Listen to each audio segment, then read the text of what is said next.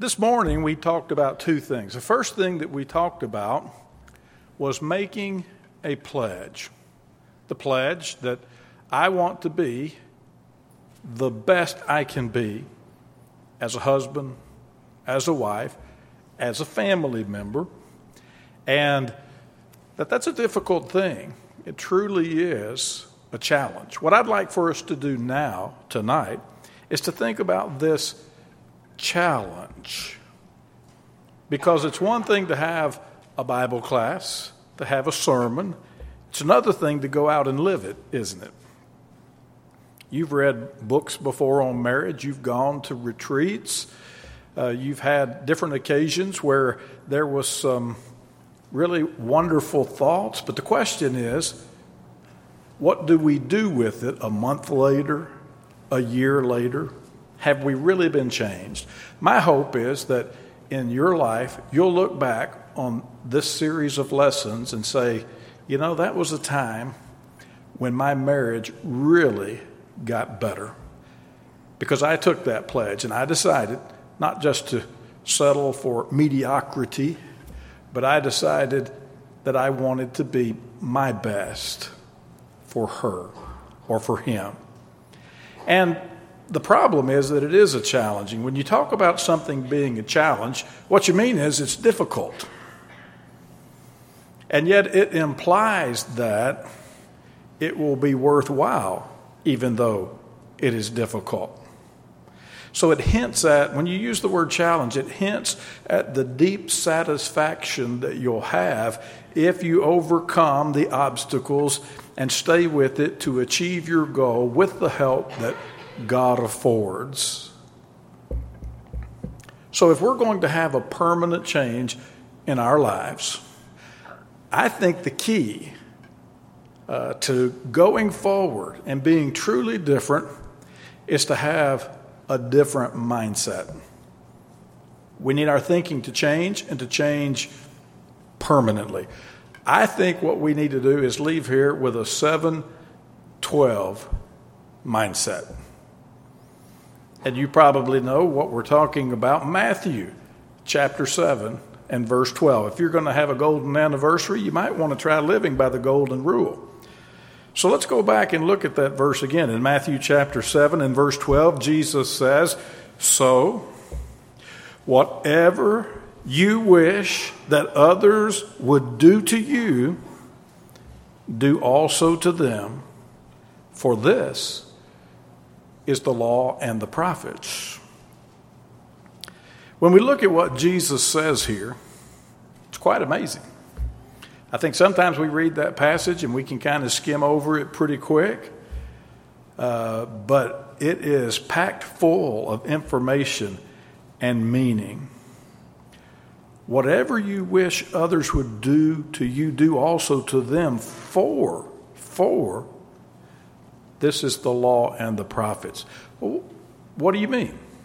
Now, Jesus here is giving us his very best tool for abundant living. Jesus came that we might have life and have it abundantly, John 10 10. So here he's giving us a tool so that we can have abundant relationships, so that we can have a wonderful marriage and a wonderful life. This all purpose tool doesn't just work in your life in general, it works like magic in your marriage. But remember again, he says, this is the law and the prophets. Well, what's he saying? He's saying that this is not one teaching among many. There's lots of teachings in the New Testament. He says, this is the essence of all biblical teaching. So, when you think about the law, you're thinking about the writings of Moses. You mean if I took Genesis and Exodus with the Ten Commandments, and I took that holiness code we call Leviticus with all of its instructions, not only about religious matters, but about ethical living, and if I take numbers and, and, and all the inspiration from the three sermons that are recorded there from Moses on the plains of Moab, located there in the book of Deuteronomy, I can take all of those books And if I boil it down, this is the message. Well, not just Moses' writings, he says it's the law and the prophets. So, Isaiah, yes. Jeremiah, yes. Ezekiel, yes. Daniel, yes. All of the minor prophets Hosea, Joel, Amos, Obadiah, Jonah, Micah, Nahum, Habakkuk, Zephaniah, Haggai. Malachi. When we, when we look at this list, he says, everything that is taught in Scripture comes down to this. Now, that doesn't mean that that nothing else is important. It's why everything is important because every detail in Scripture is important. We're to observe everything that Jesus taught us, but the fundamental concept that underlies all of the specific instruction, moral, ethical, and religious, it's all rooted in the Great Commandment to love God with all of our heart, soul, mind, and strength, to love our neighbor as ourself. And the golden rule is the practical application of the great commandment. I call it the pocket gospel. You can carry it with you wherever you go. It's the mobile version, the one that's easily memorable that you can pull out and apply in a number of situations. But now, this, this is astounding to understand that if I can get really good at understanding and really good at using this, it will take my relationships to a whole new level. It'll take my spirituality to a whole new level. So let's take a look at this. He tells us, so whatever whatever. You've, you've heard that before, maybe from your children or your grandchildren, whatever. But whatever, as he's using it here, means that this has a broad application. Whatever is going on. So it's not a verse that has a very narrow, specific application. It's something that you can use in any relationship and almost any circumstance, whatever is going on. This is that multi purpose tool that you need to call upon. So, whatever, and he says, you. Whatever, he says, you. This is something you can use. You don't have to depend just on the elders, just on Adam, uh, just on Tyler. You don't have to just depend on people who have ad- advanced degrees or, or lifelong studies. You don't have to have a PhD. You don't have to have a college degree. You don't have to have certification. You don't have to have special training. He says, just think. If you were in this person's shoes, what would you want? What would you want? What he's talking about there is the power of empathy, the ability not just to think the world revolves around us and what we think, but the ability to project outside of ourselves and to think about another person's feelings and another person's interests and welfare, as it says in Philippians 2 3, not to just consider your own interests. And moms and dads and grandparents do this with children. Well, how would you feel if that happened to you? What are we doing with our questions? We're helping them learn how to practice this, this empathy so that, now, if you use this in your marriage, you not only see her situation, guys, but you feel her feelings. Oh, that's where everything begins to change. That's where you are instantly drawn closer. That's where the way gets really clearer. So the idea is, you've heard it said, we need to walk a mile in the other person's shoes. So when you get home tonight, guys, what I want you to do is put on your wife's high heels and wait, wait a minute, let's don't do that. Okay. How about sneakers? Uh, let's try on the sneakers and take a spin around the living room and begin to think what if I had her responsibilities, the responsibilities resting on her shoulders? What if I had her pressures? What if I had her dreams? What if I had to deal with me? And you begin to think about that, and it can have a wonderful, wonderful result in your life. Whatever you would have others do unto you, do also to them. You see, the real benefit comes in the doing. And you notice that Jesus, after he gives the golden rule, so whatever you wish that others would do to you, do also to them, for this is the law and the prophets. He then says, Enter by the narrow gate. For the gate is wide and the way is easy that leads to destruction, and those who enter it by it are many. But the gate is narrow, and the way is hard that leads to life and those who find it are few.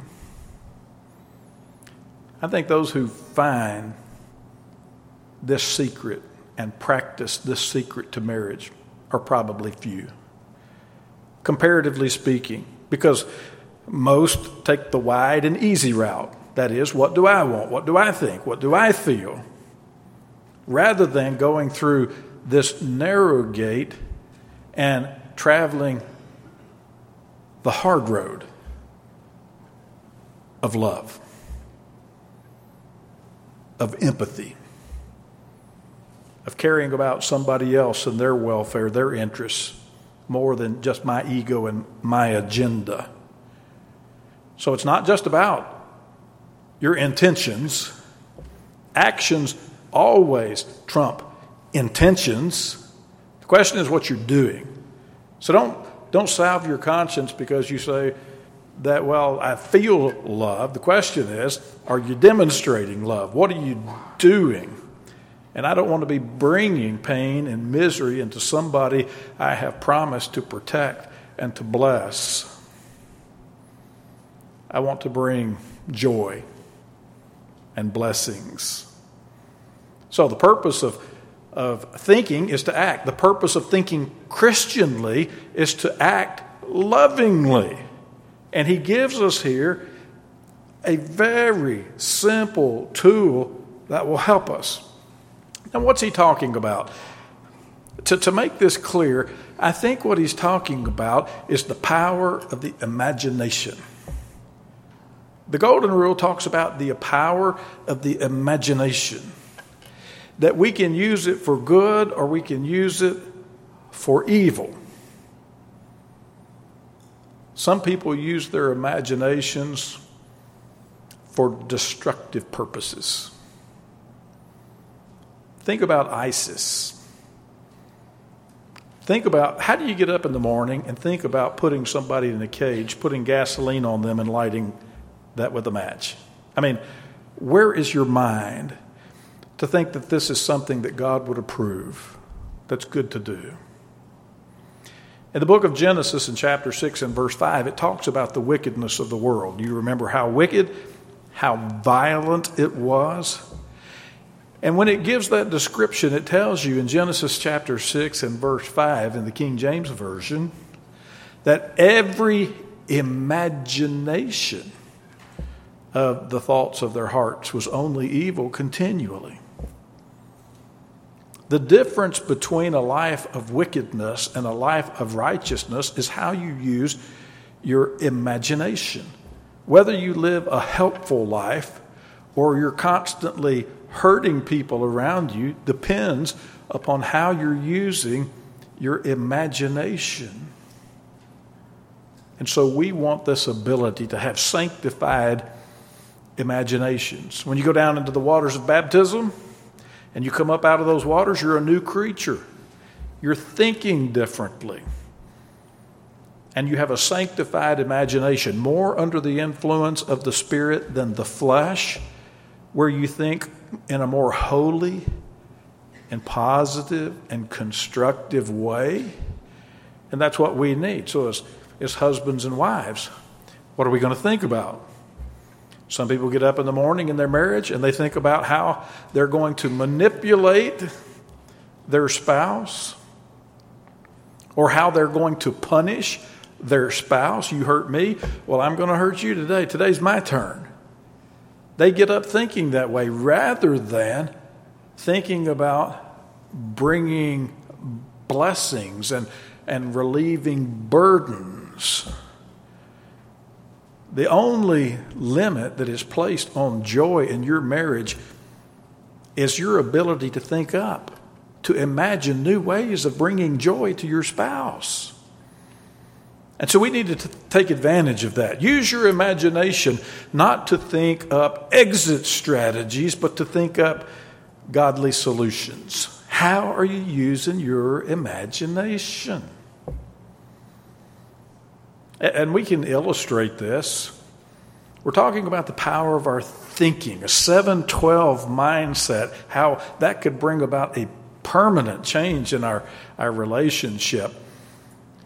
So, so, what are you thinking most of the time?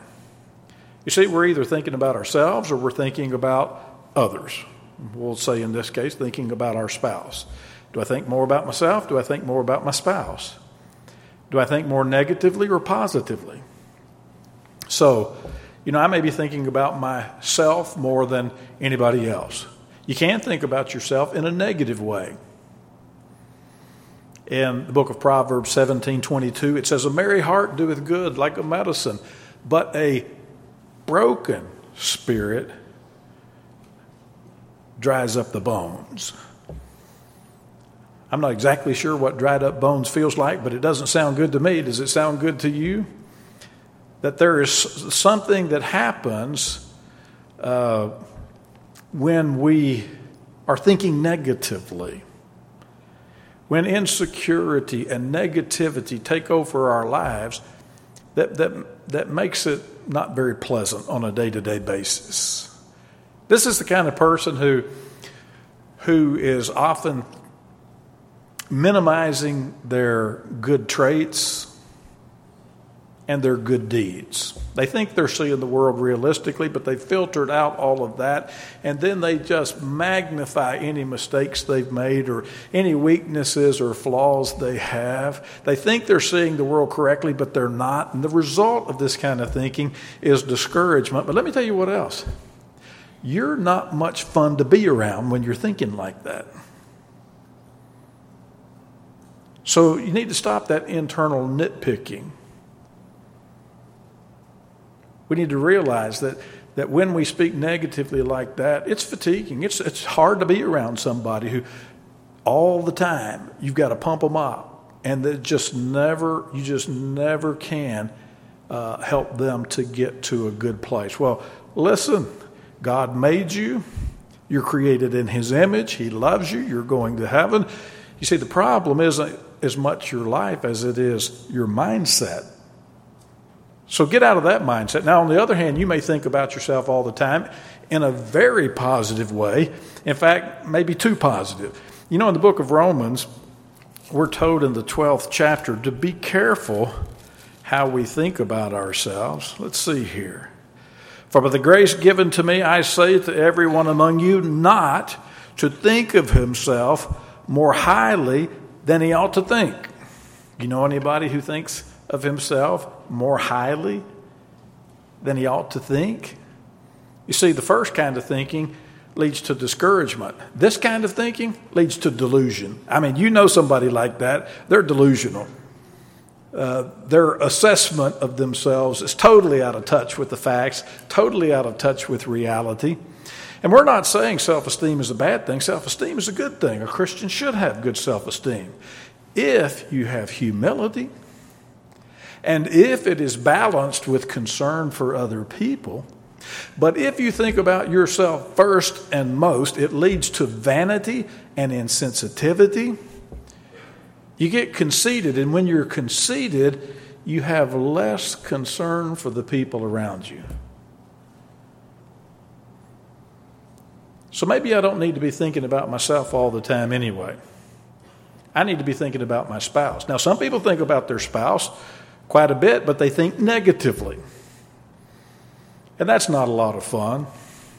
You know, in 1 Corinthians chapter 13, in that wonderful chapter about love, I think it tells us the kind of attitude that we need to have towards other.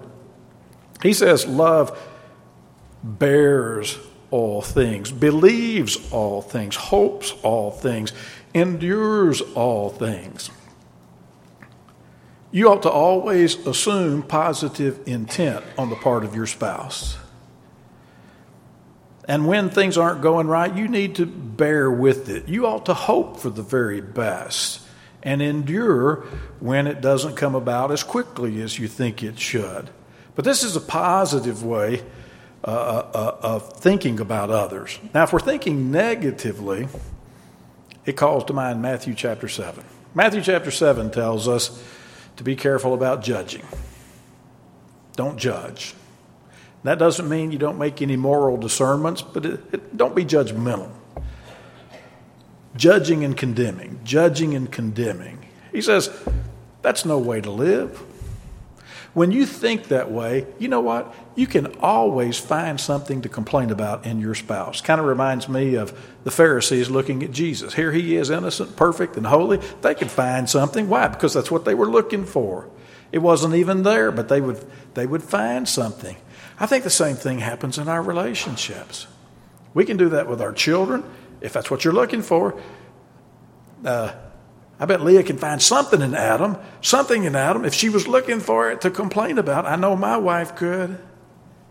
If she wanted to, every day, nonstop. But what happens to you when you think that way? Well, you get frustrated, a little bit angry, you feel a little superior because you judge yourself by your intentions. You think your intentions are good and your advice is constructive. But the fact is that nagging is a nail in the coffin of any relationship. So if harping does not help, why do you want to go there? I know it's tempting. It's probably the greatest temptation you face is to criticize your spouse. It's, it's low hanging fruit. But you've got to resist that temptation because you see, the problem is really in your heart, not your sweetheart. It's the way you're thinking. It's a mindset. So we want to get into this last category where instead of thinking negatively about our spouse, we're thinking positively, uh, like we read about in 1 Corinthians 13 and 7.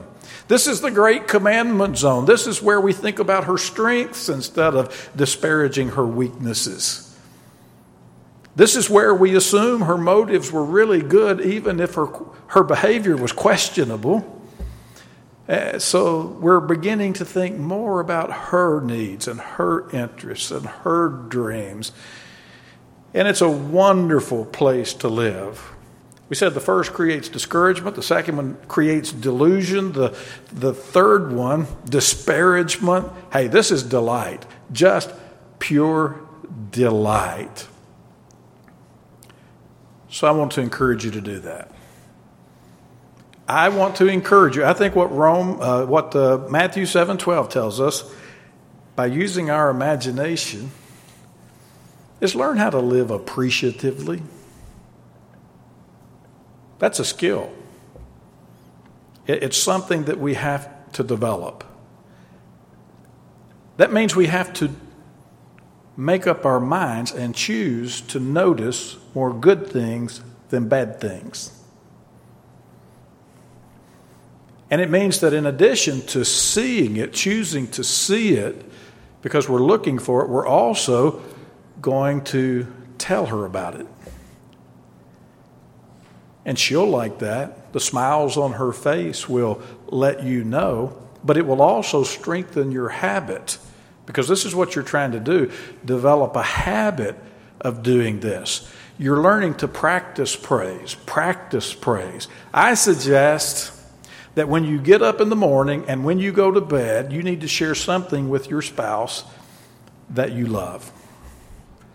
You know, how did she sacrifice? How did she go the second mile? What character trait, what act of kindness that I'm going to look for something. You know, when you get in that shower and you feel that water, let that just generate the thoughts and think about how you're going to shower these wonderful compliments upon her. But I want you to do that when you get up in the morning and then before you go to bed. It's kind of bookends to the day. If you start the day that way and you finish the day that way, your wife will love it, and your God will love it too.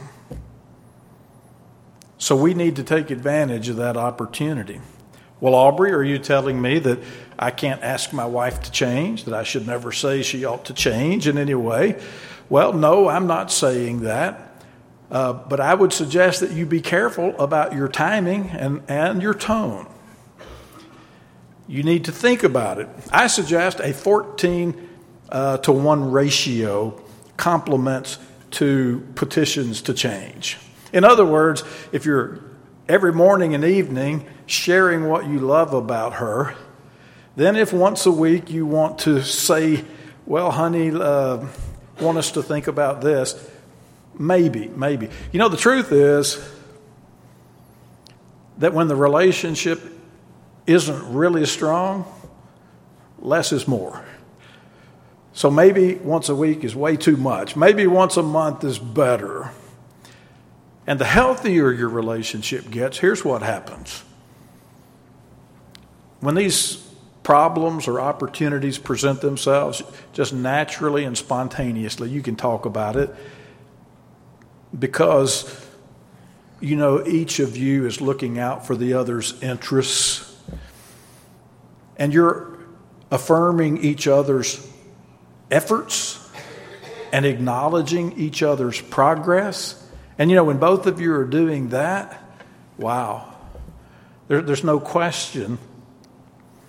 There's no question in your mind about there being all in in the relationship.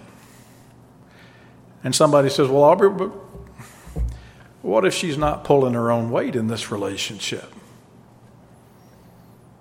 Well, my first suggestion is I'd be very careful talking about weight where your wife is concerned. Be careful. Uh, but the truth is this as men, when we feel like our wives may not be putting as much into it as they should, I think most of the time, not all of the time, but most of the time, we've really just gotten good at collecting the evidence in support of this conclusion that we have. And the truth is, it's our mindset, it's not her. You know, the Bible says, keep your heart with all diligence, for out of it spring the issues of life. So if you and your wife are having issues, uh, the problem is probably with your heart and not your sweetheart. Okay, so think about this. That's a little play on words. That's not good exegesis, but it's a good play on words, okay? But in any case, we, we think about this opportunity and I think, guys, really what they're doing, I have to, I, have to conclude this. I have to say, well, she's not pulling her weight because the truth is, I'm not pulling my weight. And I'm going to feel bad if I have to admit that I'm not all in. But you see, the reason I'm not all in is because she's not all in. But the truth is, I'm just collecting the evidence to support my conclusion and ignoring all of the other available information. I can give you an example of that. In Jeremiah 29 13, the Lord tells us, You'll seek me and find me. When? When you search for me with all your heart. Now, here's the point God's there. But when am I going to find him? When I start looking for him with all my heart. The Bible says, Rejoice in the Lord always. And again, I say rejoice. What does that mean? There's always something to rejoice about if I care enough to notice. But sometimes my attention gets focused on my problems and I grow negative. We need to rejoice evermore, pray without ceasing. In everything, give thanks. It's a mindset. You see, what I'm trying to say is that you can notice your mindset. And if you don't like what your mindset is producing, and if you don't like how you're feeling, then if you have some self awareness, you can choose to get out of that quadrant and put your mind in another place, a more biblical place, to live by the golden rule and the great commandment. And you will then begin to reap the benefits. But you say, Aubrey, what if she's really not pulling her weight? Well, this is where it gets really good. Because as Christians, we have the answer. And that is go first. If somebody's not friendly, what should you do? Show them how. We just need to go first. And so I take advantage of this opportunity. And however small they are, when I see that good in my wife, I'm going to compliment it. And you know what? Over time, those things will multiply. When they get noticed and when they get praised, they're going to get multiplied. I need to choose to live a love based life. I need to walk in the footsteps of Jesus, who was willing to suffer because he loved so much. And sometimes the suffering is the suffering of changing, changing my mindset, changing my actions, changing my words, because I'm here for one purpose, and that's to be a blessing. I want you to know this that the most stubborn truth in all of life is that whatever a man sows, that shall he also reap. So, in this relationship, you have to think about what you want. And then you have to be the change you want to see in your marriage. And so it's driven not by her actions, but it's driven by your aspirations. What do you want? That's what I want to say. Let me make it real simple for you. If I sow ragweed, Am I going to reap roses? And you'd say, Well, Aubrey, that's silly. Of course not. Well, if I sow insults, am I going to reap intimacy? So, if I'm going to criticize her and I'm going to complain because she's not uh, perfect and I'm condescending, you will reap what you sow. And so we have the opportunity to do something different, to think, what would I want? Jesus says, when you figure out what you would want, if you were in that circumstance, then that's what you need to do. How many of us don't want our wives thinking in that fourth quadrant, thinking about us and thinking in a positive way? Well, if that's what I want, that's what I need to be doing in order to harvest and to reap what I sow. Our Lord is so good. He came to save our souls, to wash them in His blood, but also to show us how to love. When we think about the cross, when we gather around the table, He's teaching us how to live and how to love.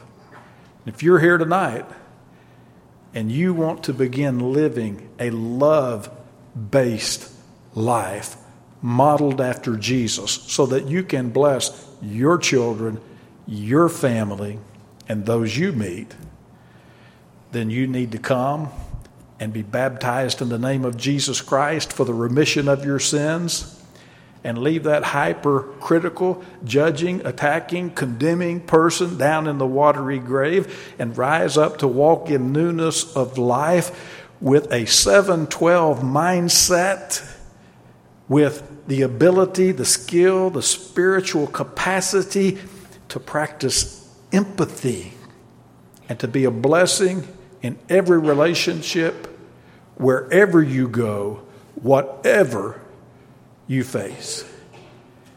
If you need to be baptized for forgiveness, if you need prayer, won't you come as we stand and sing?